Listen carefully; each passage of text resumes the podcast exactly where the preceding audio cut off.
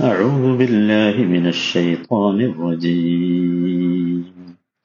يسألونك عن الأهلة.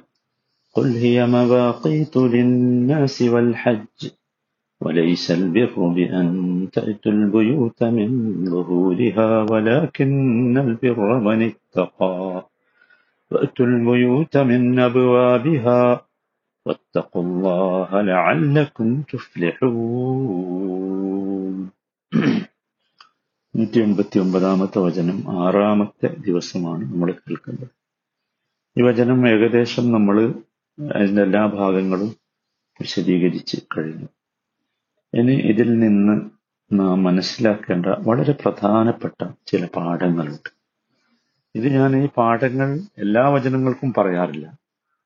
ചില വചനങ്ങൾ വളരെ ശക്തമായി നമ്മൾ മനസ്സിലാക്കുകയും നമ്മുടെ ശ്രദ്ധ അതിലേക്ക് തിരികുകയും ചെയ്യേണ്ടതുണ്ട് എന്നതുകൊണ്ടാണ് ആ പാഠങ്ങളെക്കുറിച്ച് പറയുന്നത്. ഒന്നാമത്തെ പാഠം എന്ന് പറയുന്നത് സഹാബത്തിന്റെ ആഗ്രഹമാണ് എഴിൽമ ലഭിക്കാനുള്ള ആഗ്രഹം. നോക്കൂ തുടങ്ങണത് എങ്ങനെയാണ്? യസ്അലൂനക അനിൽ അഹില്ല.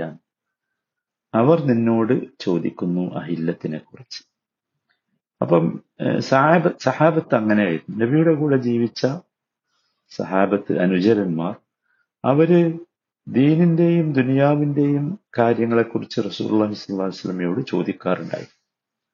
മനസ്സിലായി? അപ്പൊ ഇവിടെ നമ്മൾ ആ അഹില്ലത്ത് വിശദീകരിച്ചപ്പോൾ പറഞ്ഞു അതിന് ദീനും ഉണ്ടാകാം ദുനിയാവും ഉണ്ടാകാം. ദുനിയാവ് എന്താ അതാ അതിന്റെ ചന്ദ്രന്റെ പ്രത്യക്ഷയം ഇങ്ങനെ കാണുമ്പോഴുള്ള ആ സംഗതി. എന്താണെന്ന് അറിയാനുള്ള ആഗ്രഹം. ദീൻ എന്താ അതനുസരിച്ചാണല്ലോ വിവാദത്തുകളും ഒക്കെ ഉള്ളത്. അത് അപ്പം അത് സഹാബത്തിന്റെ ഒരു രീതിയായിരുന്നു എന്നതാണ്. അതൊരു വലിയ നല്ല സ്വഭാവമാണ്. രണ്ടാമത്തേത് അള്ളാഹു സുബാനഹുവത്താല റസൂലിനെ പരിഗണിക്കുന്നത് എന്ന് ചിന്തിച്ചു നോക്കും. റസൂലുള്ളാഹി സല്ലല്ലാഹു അലൈഹി വസല്ലമയുടെ അടുത്ത് വന്ന് സഹാബത്ത് ഒരു ചോദ്യം ചോദിക്കുന്നു. ആ ചോദ്യം അള്ളാഹുവിലേക്ക് റസൂൽ ഉയർത്തുന്നു അലൈഹി വസല്ലം. അതോടുകൂടി അതിന് ഉത്തരം വരും ഇത് യഥാർത്ഥത്തിൽ അള്ളാഹുവിന്റെ പരിഗണനയാണ്. അള്ളാഹു തിരുമേനി എന്തുമാത്രം പരിഗണിക്കുന്നു? ചോദിക്കുമ്പോൾ ഉത്തരം. എസ് അലൂനൊക്കെ ഒരുപാട് നമ്മൾ എസ് അലൂനക്കയുടെ ഒരുപാട് ഭാഗങ്ങൾ നേരത്തെ വിശദീകരിച്ചിട്ടുണ്ടല്ലോ ഒരുപാട് എസ് അലൂനക്കകൾ ഖുർആാനിൽ കാണാം. അപ്പൊ അതൊക്കെ യഥാർത്ഥത്തിൽ നബി സല്ലാ അലൈഹി വസല്ലമയെ അള്ളാഹു പരിഗണിച്ച അതിന്റെ പ്രാധാന്യത്തെയാണ് നമുക്ക് ബോധ്യപ്പെടുത്തി തരുന്നത്. മൂന്നാമതായി മനസ്സിലാക്കേണ്ടത് അള്ളാഹുവിന്റെ ഇൽമ് അള്ളാഹുവിന്റെ സമ അള്ളാഹുവിന്റെ റഹ്മത്ത്. ഇത് മൂന്നും ഈ വചനത്തിലുണ്ട്. അള്ളാഹുവിന്റെ ഇൽമ്. അത് പിന്നെ പറയേണ്ടതില്ല. കാരണം ഇൽമിന്റെ ഉടമ അള്ളാഹുവാണ് അള്ളാഹുവിന്റെ സമ അള്ളാഹു കേൾക്കുന്നു ചോദിക്കുമ്പോൾ തന്നെ കേൾക്കുന്നു. അള്ളാഹുവിന്റെ റഹ്മത്ത് ആ ചോദ്യത്തിന് ഉടനെ മറുപടി വരുന്നു. അത് റഹ്മത്താണ് കാരുണ്യമാണ്. അപ്പോ അള്ളാഹു അവരുടെ ചോദ്യം അറിഞ്ഞു അള്ളാഹു അത് കേട്ടു അള്ളാഹു അതിന് ഉത്തരം നൽകി എന്ന റഹ്മത്ത്. ഇത് മൂന്നും യഥാർത്ഥത്തിൽ അള്ളാഹുവിന്റെ ഈ മൂന്ന് സംഗതികൾ മൂന്ന് വലിയ അള്ളാഹുവിന്റെ സവിശേഷതകൾ നമുക്ക് ഈ വചനത്തിലൂടെ ബോധ്യമാവുകയാണ്. നാലാമത്തെ കാര്യം അഹില്ല അഹില്ലത്തറിയുക എന്നത് യഥാർത്ഥത്തിൽ അവിടെ രണ്ട് കാര്യം പറഞ്ഞല്ലോ അഹില്ലത്ത് എന്താന്ന് ചോദിച്ചപ്പോ മവാഖീത്തു ലിന്നാസി വൽ ഹജ്ജ് എന്ന് പറഞ്ഞു. ജനങ്ങളുടെ സമയം ഡേറ്റ് നമ്മൾ നേരത്തെ കലണ്ടറിനെ കുറിച്ച് പറഞ്ഞപ്പോ പറഞ്ഞല്ലോ. അതാണ് മവാക്കിത്ത് അതിനും വൽ ഹജ്ജ്. ഹജ്ജിനും. അപ്പോ ഹജ്ജിനും എന്തുണ്ടായിരുന്നു? ഇതുണ്ടായിരുന്നു അല്ലെ മവാക്കിത്ത് ഹജ്ജിനും മീക്കാത്തുകളുണ്ട് മനസ്സിലായില്ലേ? ഹജ്ജിന് മീക്കാത്തുകളുണ്ട് മീക്കാത്ത് അള്ളാഹു സുബാൻ തല വെച്ചതാണ്. ഏത് മീഖാത്തായാലും. ഏത്? ഈ മീഖാത്തുൻ ജമനിയുണ്ട് മീഖാത്തുൻ മക്കാനിയുണ്ട്. ഹജ്ജിന് മീഖാത്തുൻ ജമനിയുണ്ട്. ജമനി എന്ന് പറഞ്ഞ സമയം. സമയമുണ്ട് ഹജ്ജിന് ഹജ്ജിന്. അതേതാ? അത് ഷവ്വാൽ ദുൽഖഅദ ദുൽഹിജ്ജ മുഹറം. ഇതാണ് ഹജ്ജിന്റെ നാല് മാസങ്ങൾ എന്ന് പറയുന്നത്. അങ്ങനെയാണ് കണക്കാക്കിയത് റമദാൻ കഴിഞ്ഞാൽ ഷവ്വാലിലേക്ക് പ്രവേശിച്ചാൽ പിന്നെ എന്തായി ഹജ്ജ് മാസമായി. അതുകൊണ്ടാണ് ഷവ്വാലിൽ ഉംറ ചെയ്ത് നമ്മൾ റമദാനിന് ശേഷമുള്ള ഷവ്വാൽ മുതൽ ദുൽഖാദയിലൊക്കെ ഹജ്ജ് ഉംറ ചെയ്തിട്ട് ആ വർഷം തന്നെ ഹജ്ജ് ചെയ്യുകയാണെങ്കിൽ ഉംറ ചെയ്ത് നാം തഹല്ലുലായി പിന്നെ ഹജ്ജ് ചെയ്യുകയാണെങ്കിൽ അതെന്തായി? തമത്വമായി തമത്വമായ ഹജ്ജിന്റെ രൂപമായി. അത് ഹജ്ജുമായി ബന്ധപ്പെട്ട് നമ്മൾ സംസാരിക്കും ഇൻഷാല്ല ബാക്കി സംസാരിക്കും. അപ്പൊ അത് ഹജ്ജിന്റെ മാസമാണ് എന്ത്? ഷവ്വാൽ എന്ന് പറയുന്നത്.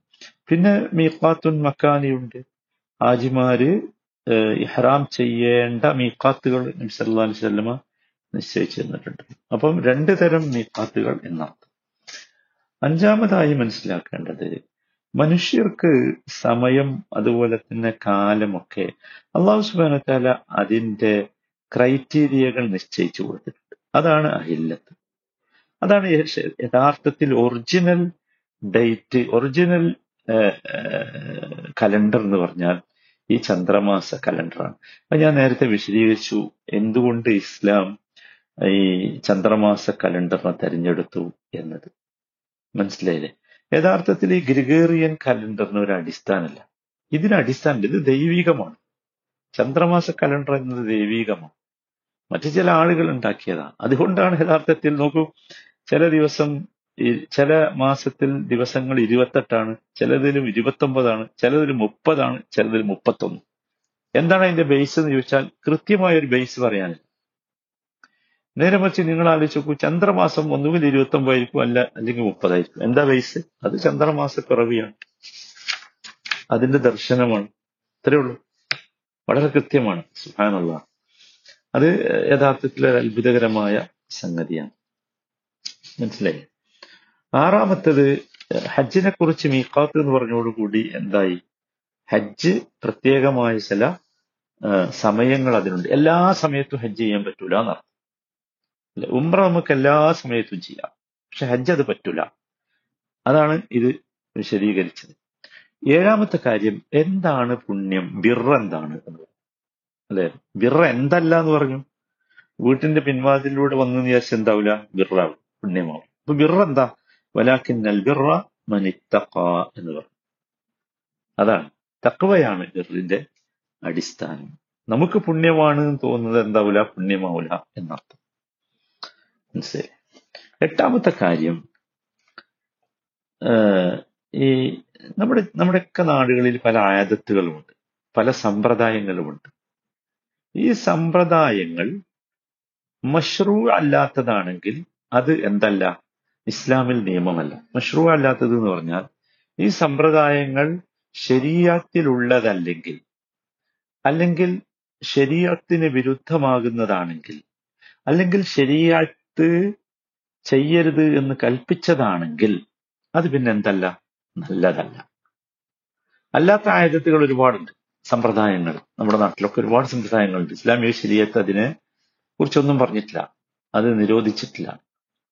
അതുകൊണ്ട് പ്രത്യേകിച്ച് ദോഷങ്ങളൊന്നുമില്ല. അപ്പൊ അത് ചെയ്യുന്നതിന് വിരോധമല്ല. അതല്ലാത്ത ആയതത്തുകൾ ഞങ്ങൾ അങ്ങനെ ശീലിച്ചു പോയി. അതുകൊണ്ട് ഞങ്ങൾ ചെയ്യുക അള്ളാഹു റസൂൽ അങ്ങനെ പറഞ്ഞിട്ടുണ്ടോ? ചെയ്യരുത്. എന്നാലും നമ്മൾ ചെയ്യും അത് ശരി.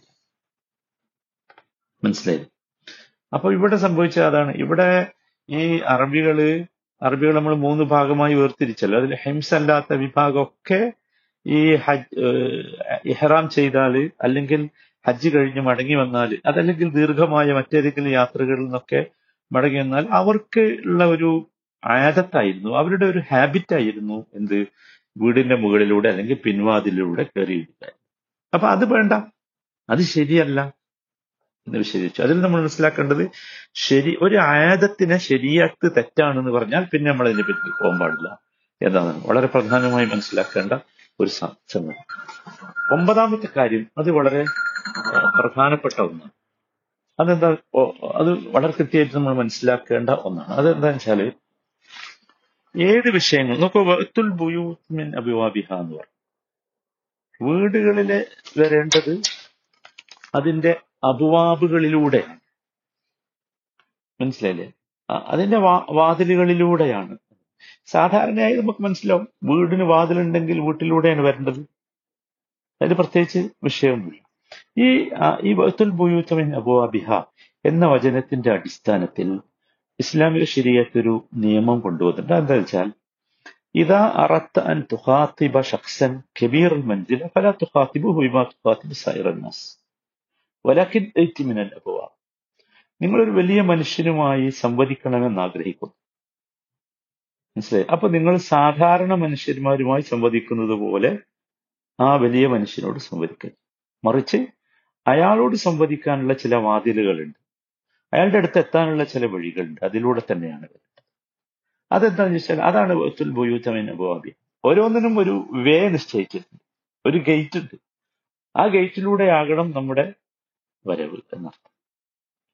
മനസ്സിലായി? അപ്പോഴാണ് യഥാർത്ഥത്തിൽ ഈ ഇപ്പം നമുക്കറിയാം ഒരു പണ്ഡിതനെ നമ്മൾ സമീപിക്കുന്നത് ഒരു സാധാരണക്കാരനെ സമീപിക്കുന്നത് പോലെ ആകരുത്. ഒരു ഭരണാധികാരിയെ സമീപിക്കുന്നത് സാധാരണക്കാരനെ സമീപിക്കുന്നത് പോലെ ആകരുത്. അതാണ്. അത് നമ്മൾ ഇതൊരു അഹങ്കാരത്തിന്റെ ഭാഗമായിട്ടുള്ളതല്ല പറഞ്ഞത്. ഏതെങ്കിലും ഭരണാധികാരികൾക്കുള്ള അഹങ്കാരത്തിന്റെ വിഷയമല്ല കേട്ടോ പറയുന്നത്. അത് വേറൊരു സംഗതിയാണ്. ഓക്കെ. പിന്നെ പത്താമതായി മനസ്സിലാക്കേണ്ട കാര്യം അത് നമ്മൾ ഓർക്കേണ്ട ഒരു സംഗതിയാണ്. ഒരു സംഗതി ചെയ്യരുത് എന്ന് പറഞ്ഞാൽ പിന്നെ നമ്മൾ ചെയ്യാൻ പാടില്ല. ചെയ്യേണ്ടത് ഇങ്ങനെയാണെന്ന് പറഞ്ഞാൽ പിന്നെ അങ്ങനെ ഇരിക്കണം ചെയ്യേണ്ടത്. മനസ്സിലായി? അപ്പം സ്വാഭാവികമായിട്ട് ചെയ്യരുത് എന്ന് പറഞ്ഞാൽ അതിന് വേറൊരു സംഗതി ഖുർആൻ പറയും. അതാണ് ഇസ്ലാമിന്റെ രീതി. ഇന്ന് ചെയ്യരുത് എന്ന് പറഞ്ഞാൽ എന്താ ചെയ്യേണ്ടത് എന്ന് പറയും. ഇവിടെ നോക്കൂ ഇവിടെ ഇവിടെ എന്താ അള്ളാഹു താല പറഞ്ഞത്? നിങ്ങൾ എന്ത് ചെയ്യരുത് എന്ന് പറഞ്ഞു? വീടിന്റെ പിൻവാതിലൂടെ വരരുത് എന്ന് പറഞ്ഞു. അല്ലേ? അങ്ങനെ പറഞ്ഞു. എന്നിട്ട് എങ്ങനെയാണ് വരേണ്ടത് എന്ന് പറഞ്ഞു. പിൻവാതിലൂടെ വരരുത് എന്നല്ല അതല്ല തക്കവ അതിൽ തക്കവ ഉണ്ട് എന്ന് വിചാരിക്കണം. എന്നിട്ട് എങ്ങനെ വരേണ്ടത് എന്ന് പറഞ്ഞു. അതെങ്ങനെ? ബുയൂത്തമിൻ അബുവാബി അപ്പൊ അത് ഒരു ഖുറാന്റെ ഒരു ശൈലിയാണ്. ഒരുപാട് സ്ഥലങ്ങളിൽ അത് കാണും. അപ്പൊ ലാ തക്കൂലു റായിന എന്ന് പറഞ്ഞു. സുഹൃത്ത് ബക്ര നൂറ്റിനാലാമത്തെ വചനത്തിൽ നമ്മൾ വിശദീകരിച്ചതാണ്. റായിന എന്ന് പറയരുത് എന്ന് പറഞ്ഞു. വക്കൂലു അപ്പൊ പിന്നെ എന്ത് പറയണം? അത് പറഞ്ഞു. ഉൻലുർന എന്ന് പറയണം സുഹാനുള്ള മനസ്സിലായില്ലേ? അപ്പൊ അങ്ങനെ ഉള്ള ഒരു സംഗതികൾ അത് നമ്മൾ അങ്ങനെ തന്നെയാണ് മനസ്സിലാക്കുക. പിന്നെ പതിനൊന്നാമത്തെ കാര്യം വത്തക്കുള്ള തക്കുവ വാജിബാണ്. നമ്മൾ മനസ്സിലാക്കണം എപ്പോഴും. തക്കുവ എന്ന് പറഞ്ഞാൽ ഇഷ്ടമുണ്ടെങ്കിൽ കിട്ടിക്കോട്ടെ എനിക്ക് എന്നുള്ളത് വിചാരിക്കരുത്. ഇവിടെ കൽപ്പനയാണ് അള്ളാഹുവിന്റെ വത്തക്കുള്ള വാജിബാണ്. വത്തക്കുള്ള അത് നമ്മൾ എപ്പോഴും മനസ്സിലാക്കണം. മനസ്സിലായില്ലേ? തക്കുവയാണ് വിറവ് അതും പറഞ്ഞല്ലോ അത് വിശദീകരിക്കേണ്ടത്. മാത്രമല്ല അവസാനത്തെ വചനം ശരിക്കും ശ്രദ്ധിക്കണം അവസാനത്തെ വാക്ക്. ലാലക്കും തുഫ്ലിഹും വിജയമുണ്ടാകണമെങ്കിൽ എന്ത് വേണം? തക്കവ. നമ്മൾ എപ്പോഴും ശ്രദ്ധിക്കേണ്ട ഒരു കാര്യം. നമ്മൾ വിചാരിച്ചത് നമ്മുടെ ട്രിക്കുകളെ കൊണ്ട് നമ്മുടെ പ്ലാനുകളെ കൊണ്ടൊക്കെ നമ്മൾ വിജയിക്കുന്നല്ല വിജയത്തിന്റെ അടിസ്ഥാനം എന്താണ്? തക്വയാണ്. അത് നമ്മൾ പ്രത്യേകം ഓർക്കണം. അള്ളാഹു സുബ്ഹാനഹു വ തആല മനസ്സിലാക്കി ഉൾക്കൊള്ളാനുള്ള തൗഫീഖ് നമുക്കൊക്കെ നൽകുമാറാണ്